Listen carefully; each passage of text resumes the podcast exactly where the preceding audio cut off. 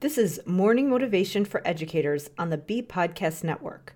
Learn about all the shows at bpodcastnetwork.com.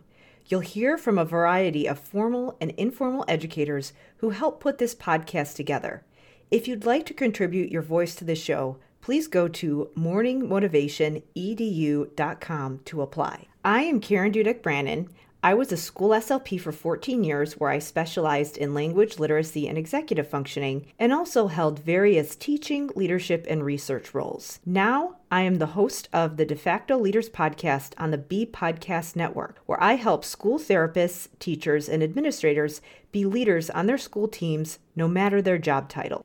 With the science of reading trending, there's a lot of information for educators to sift through. So, what I wanted to do today was talk about one big misconception about teaching reading and just learning in general, as well as share a really great resource that sums up a lot of the debates around reading instruction today. So, what I wanted to share with you today is a blog post by Pamela Snow, who is a well known expert in literacy instruction. And the title of the article is Balanced Literacy Bingo. So you can actually just Google it and find it if you want to reference it. But what I wanted to do today is pull out one big misconception that is sort of a an overview of some of the things that she covers in this article. Dr. Snow is a big proponent of science of reading and structured literacy and the idea that kids need to be explicitly taught to read, which is backed by years and years of research. Yet there are many misconceptions that impact all learners, but especially impact learners that struggle to learn to read. And a lot of this stems from the thoughts around how we foster a love of reading. And the common misconception about some of these explicit methods is that they kill the love of reading because they aren't fun, and that instead we need to be doing reading activities that are fun.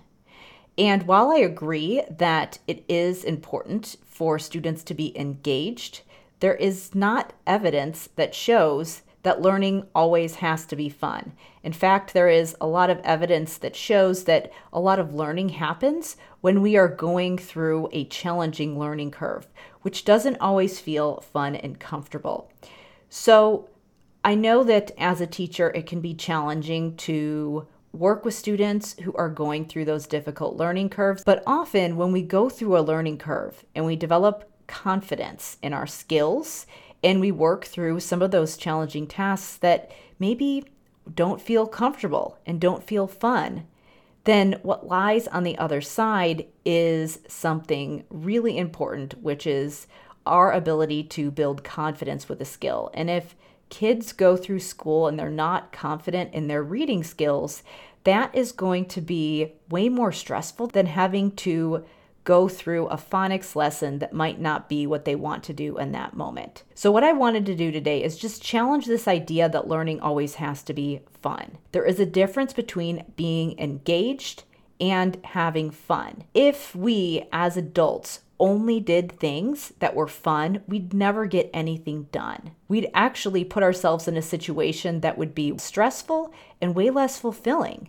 There are a lot of things that we wouldn't be able to do if we didn't get the hard work done first. So I think instilling this idea that everything has to be fun all the time is really doing kids a huge disservice. And this is a theme that's come up in reading instruction, but it is a theme that has come up in learning and in the education system in general. Learning doesn't always have to be fun. It does have to be structured and scaffolded in a way that finds that happy medium between making things challenging, but still allowing kids to work through that learning curve in a healthy way. But and they don't always have to be enjoying themselves. Sometimes they might have to do things that aren't their first choice and aren't their preferred thing to be doing in order for them to build skills that are going to help them have a better life in the long run. Again, if you want to get a synopsis of some of the arguments around the science of reading debate, check out that article by Pamela Snow. Again, it's called Balanced Literacy Bingo. I think it will help you to find some very useful information around challenging this assumption around fun versus engagement. Thanks for listening, and whatever role you have in education, we have a podcast for you at bpodcastnetwork.com. Who among your friends and colleagues needs to hear this message today? Please share it with them right now.